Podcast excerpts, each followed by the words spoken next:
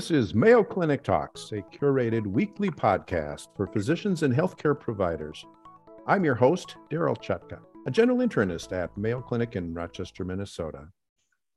It's estimated that up to 10% of the US population has restless leg syndrome, most middle aged or older. Since it tends to occur in the latter part of the day, it commonly interferes with an individual's ability to sleep and is one of several known sleep disorders. Unfortunately, there is no cure. However, there are now a variety of treatment options available. The topic for today's podcast is restless leg syndrome, and our guest is sleep specialist and neurologist Dr. Michael Silber from the Mayo Clinic. We'll discuss the symptoms and pathophysiology of restless leg syndrome, other medical conditions often confused with it, as well as the various treatment options. You're listening to Mayo Clinic Talks. Mike, welcome, and thanks for joining me today. It's a pleasure. Thank you for inviting me. Well, Mike, I'm going to start by asking you to give us a definition of restless leg syndrome. Restless leg syndrome is defined clinically. It is defined in terms of the symptoms that the patient tell us. So the one fundamental symptom is that of this dreadful urge to move the legs. It may or may not be accompanied with more specific discomforts in the legs. And then there are three other characteristics which qualify this urge to move.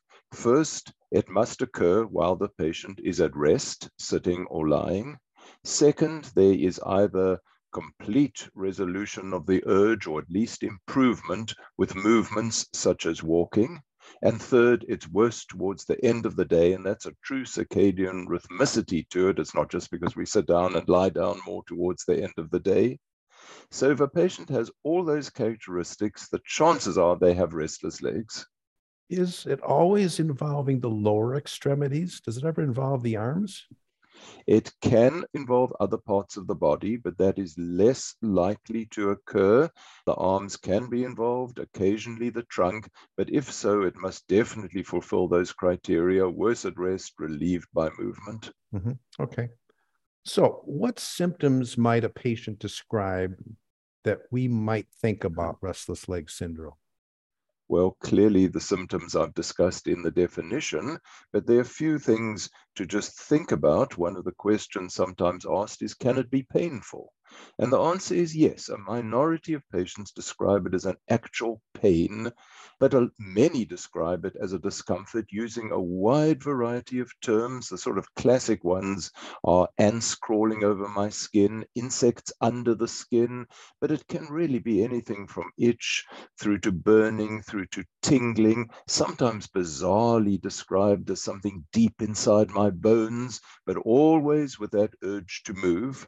If pain is very prominent, one just has to think of a differential diagnosis, fibromyalgia, arthritis, cramps that maybe we'll come back to later, or even the positive symptoms of peripheral neuropathy, paresthesias in the feet.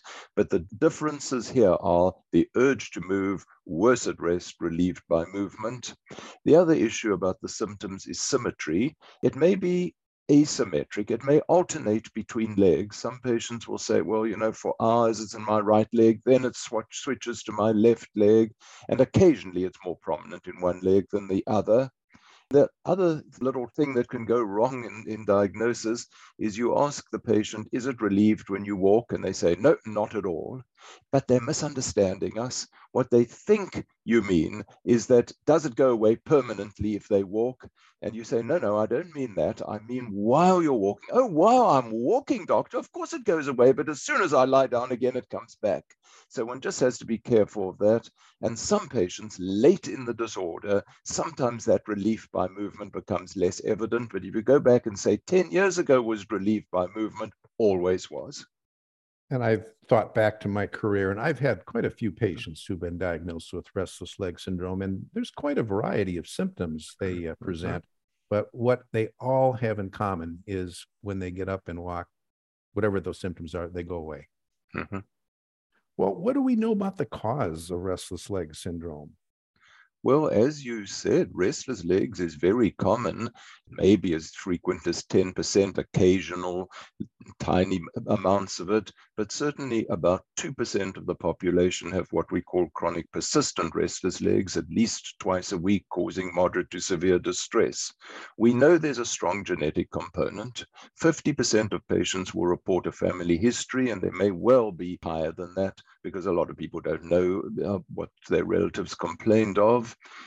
The genetics is still unclear.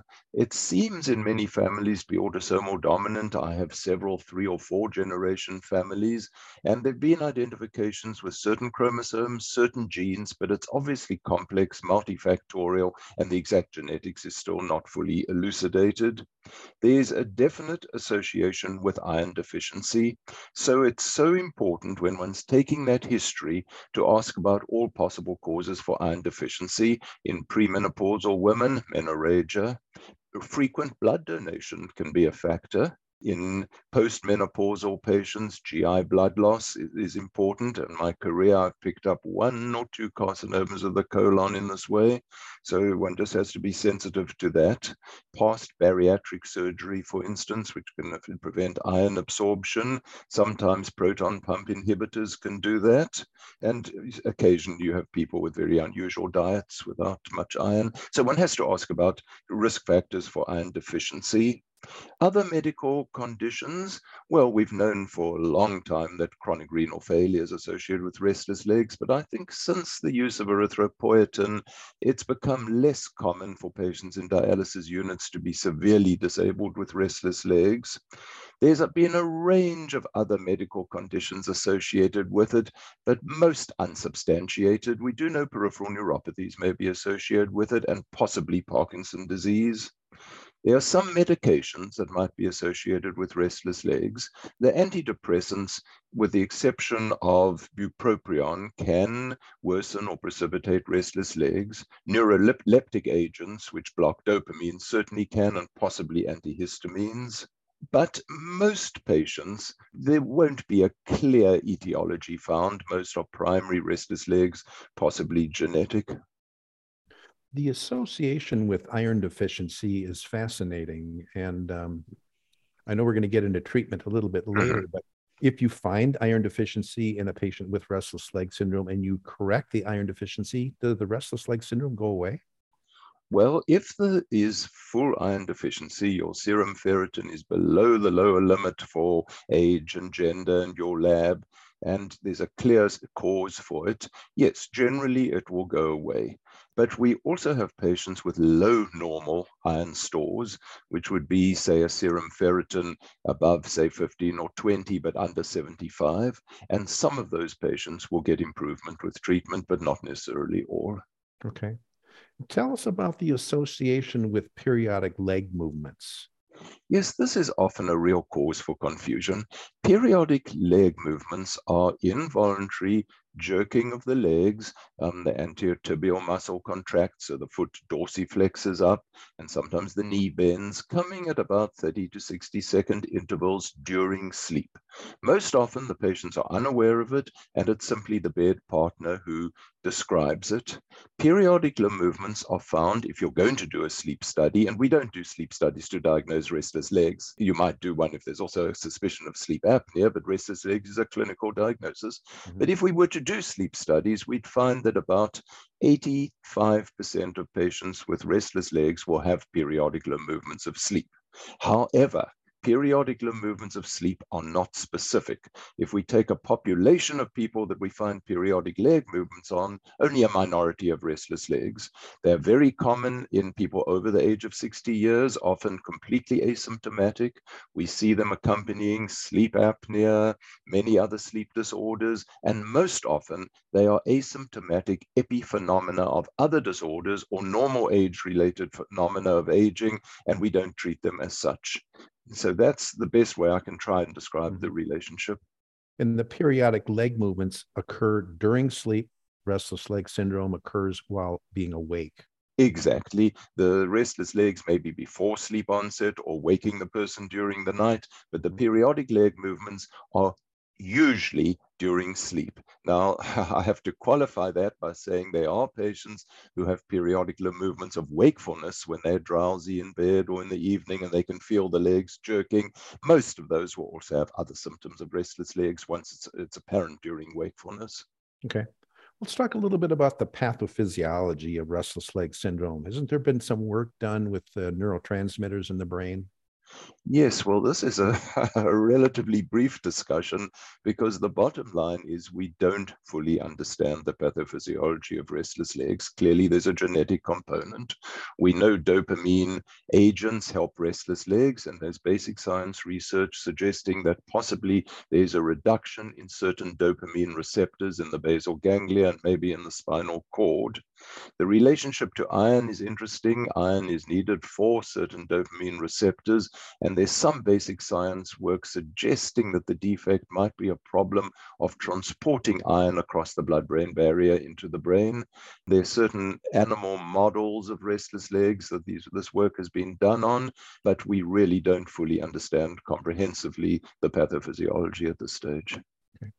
You mentioned earlier some medical conditions that can uh, present somewhat like restless leg mm-hmm. syndrome. Mm-hmm. Are there any others that we should be uh, watching for and uh, try to decide is it something else or is it restless leg syndrome? Yes, there are a couple that we should be aware of. The first is the leg jiggler. I'm a, I'm a jiggler. If you watch me under the table when I'm sitting awake, I'm jiggling away, irritates my wife, especially when the whole table rattles a little. That is a voluntary habit. If somebody points it out to me, I stop immediately and I don't feel distressed stopping it and I don't feel an urge to move. In fact, there's some interesting work suggesting that leg jigglers actually have less lower weight because it's uh, what's called a non-activity energy thermogenesis, where you actually are using your muscles while you're jiggling, but that's not restless legs. It's a it's a habit. Somebody can stop it without causing any distress. The second thing we should just be aware of is we have patients who say, yes, I have discomfort in the legs at night and I've got to move them. And you say, well, how do you relieve it? I turn over and change position. I never get up and walk. That's not restless legs. That's positional discomfort discomfort, maybe from pressure on the skin or on cutaneous nerve endings or a joint, and you just turn over and the pressure is relieved, that's not restless legs. And the third one are the ubiquitous condition of nocturnal leg cramps. But there, the patient is telling you the diagnosis. It's different. The patient will say, I get pain in the, in the calves or foot. The muscle gets intensely hard. I jump out of bed, but I don't relieve it by walking. I relieve it by standing on my toes or massaging the muscle to get rid of it. So, really, the history, if you go into a little more detail, is very different from restless legs. Okay. Now, the, diagnosis of restless leg syndrome is generally made with the history, and it's usually not that difficult to diagnose. Is there anything on physical exam we should look for?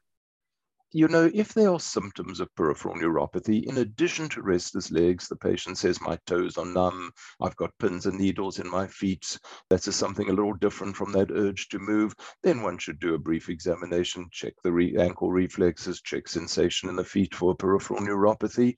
But if there are no other clues to uh, neuropathy, the examination is probably going to be relatively unhelpful. Again, of course, if there's something to suggest a physical cause for iron deficiency, one might have to do an examination that's relevant. But the exam is primarily to rule out other confusing conditions that might be thought to be restless leg syndrome. Or, okay. Uh, or an underlying etiology such as peripheral neuropathy. Sure. How about laboratory tests? Anything there of value other than checking mm-hmm. iron for sure? Well, iron is the main one that we should do. I recommend in patients with at least chronic persistent restless legs twice a week at least, that everybody gets a serum ferritin, iron, and a total iron binding capacity so we can measure the percentage saturation. These tests must be done fasting. And if the person is taking iron, oral iron supplementation, including in a multivitamin, this should be stopped a few days before the test is done. There is no evidence that any other blood work is needed. Um, obviously, chronic renal failure is associated with restless legs, but I've never picked up chronic renal failure just on the basis of restless legs. It, there's always some other reason. There's no evidence that other electrolyte disturbances or vitamin deficiencies are associated with restless legs. Okay. Well, let's talk about treatment. How do you determine which patients need treatment? Well, if the patient has chronic persistent restless legs at least twice a, a, week, causing moderate to severe distress, the patient's going to tell you they need treatment. As if it's interfering with sleep on a regular basis, they need treatment. Now, there are some people who have just intermittent restless legs, and they know when, when they go to a concert, when they have a long plane flight, for instance, something like that, but otherwise they're not troubled by it. They may want something to help them then, and jumping ahead a little, for those rare situations, a small dose of levodopa, carbidopa, levodopa is often perfectly sufficient, but that drug shouldn't be used long term for these patients. Before we talk about pharmacologic therapy, is there anything non pharmacologic that seems to help? Well, when people have the symptoms, of course, we recommend movement, walking, riding a stationary bike. Sometimes massaging the leg does seem to help. Sometimes soaking in warm water, patients will tell us it helps.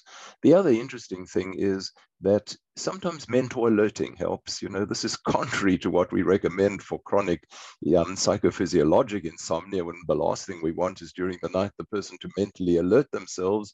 But sometimes if they play games on a computer or keep themselves mentally alert, somehow the symptoms of the restless leg seem to get less for whatever reason. That's not a long-term solution. Moderate exercise may help. Unexpected severe exercise may actually make it worse that day. They can experiment reducing caffeine and reducing alcohol. If it works, fine. If it doesn't, no big deal. They can go back to it.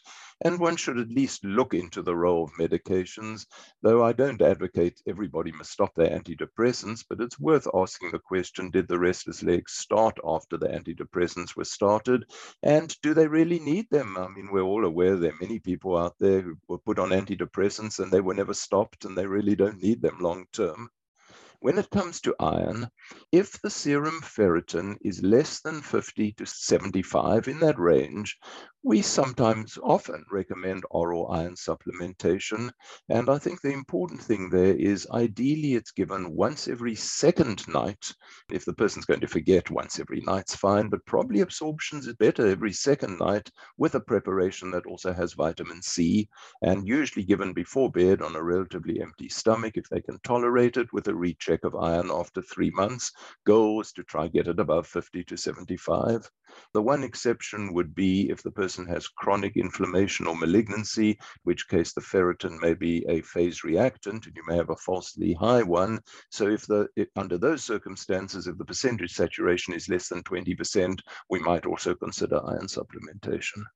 Okay. Well, let's talk about medications. That's really the mainstay of treatment for restless leg syndrome. Mm-hmm. What's available? Sticking with iron for just a moment, there are patients with very severe restless legs or who have iron malabsorption states or cannot tolerate oral iron because of GI side effects, in whom we do give intravenous iron infusions. We give both low molecular weight iron dextran and ferric carboxymaltose. The condition for that is that in addition to the serum ferritin being probably under 100, we might be a little more lenient on it because over 75 oral iron is just not absorbed. But the important thing is the percentage saturation must be less than 45 because we do not want to overload the liver with iron.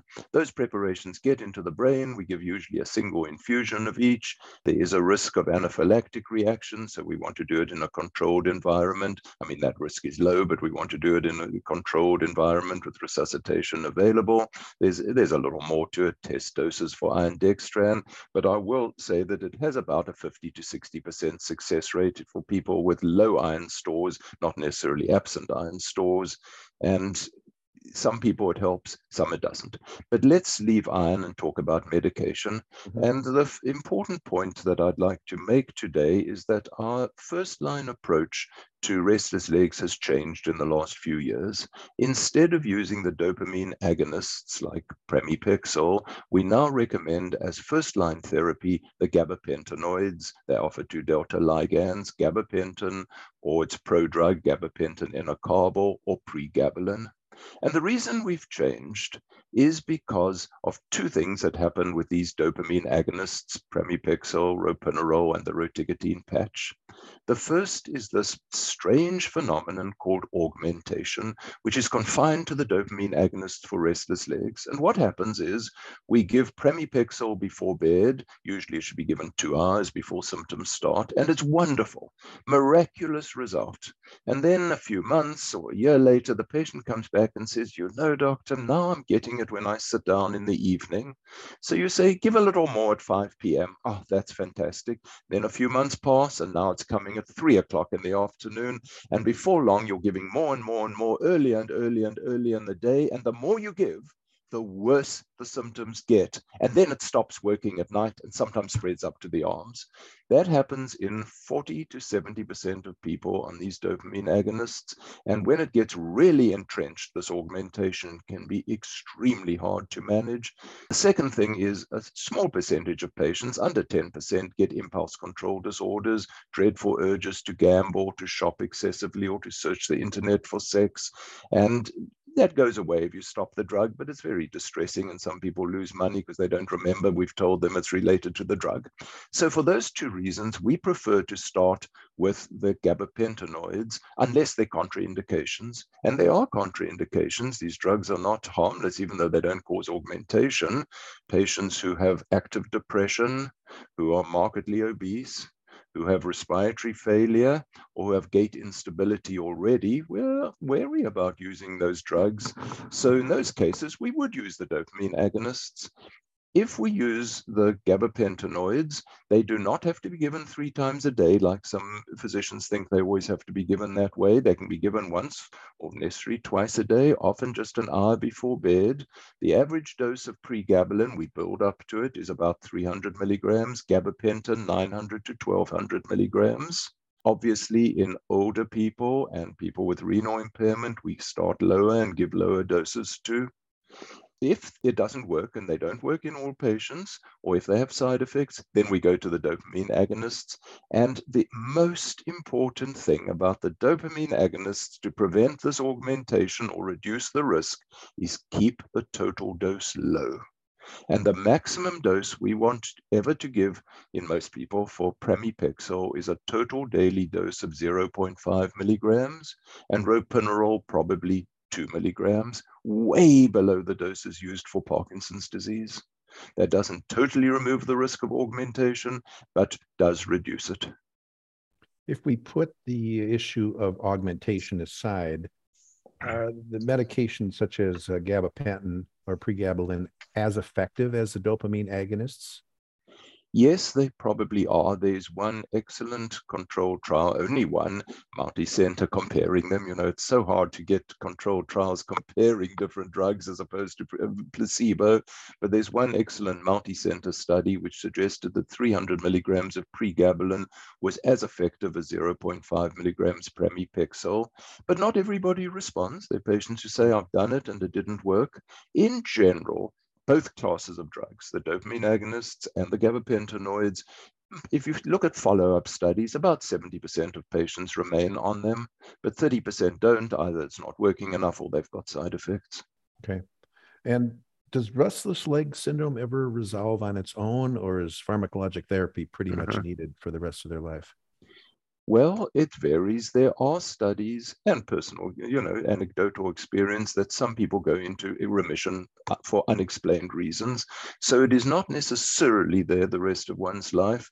But most people, when it's ingrained, chronic, persistent, it will probably stay. Now, obviously, if they have secondary causes, such as iron deficiency, and we correct it, that would be a different story. But for idiopathic restless legs, some patients might go into remission, and there are patients who ask after a couple of years, can we try come off medications? And yes, you can slowly try take them off and see what happens.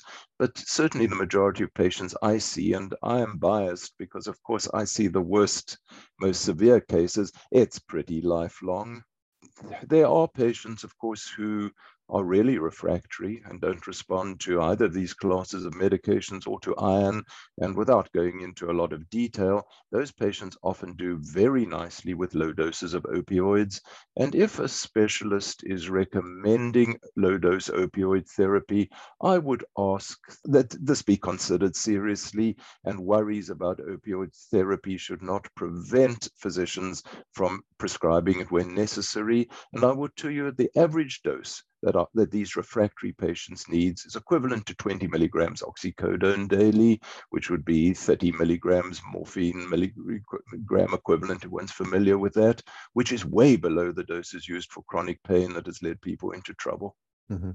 So, for those refractory patients being treated with opioids, do you see a tolerance developing so their mm-hmm. dose tends to escalate with time? Generally not. We now have a national opioid registry for restless legs. 500 patients who've now been followed for two years.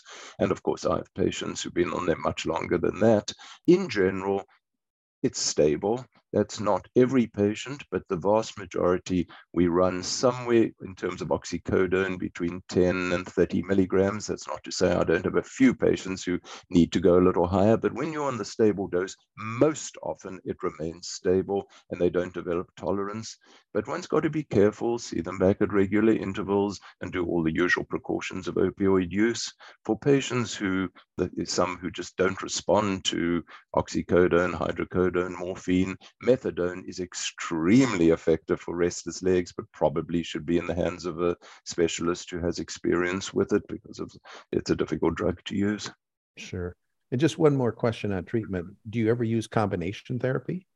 Yes, for refractory patients, sometimes we will use combinations of opioid, not opioids generally, but of gabapentinoids and dopamine agonists. They don't interact, and sometimes lower doses of both can be helpful for patients who have developed augmentation, and regrettably, I still see patients who come to me on two or three milligrams of pramipexole. Remember that we now think the maximum dose should be 0.5 milligrams. It can be extremely troublesome trying to get them off that drug. It's almost as if it's dependence producing at that level, it, with dopamine withdrawal effects, and that probably should be in the hands of someone with experience in managing this sort of severe augmentation. Okay. Well, Mike, you've given us a very thorough review of restless leg syndrome. Can you uh, maybe summarize our discussion by giving two or three key points? Yes, certainly. First, this is a common and sometimes extremely disabling condition affecting quality of life, people sleeping two hours a night. Second, always think about iron, causes of iron deficiency, and check iron and replace as needed.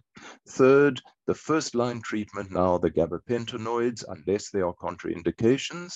However, dopamine agonists can be used if there are contraindications or the gabapentinoids don't work or produce side effects. If you're using the dopamine agonists, be aware of augmentation and impulse control disorders, check with each visit, and keep the dose low. That is the most important precaution you can take. And finally, for refractory patients, opioid therapy can be highly effective and life transforming in low doses and can be safely used in most patients.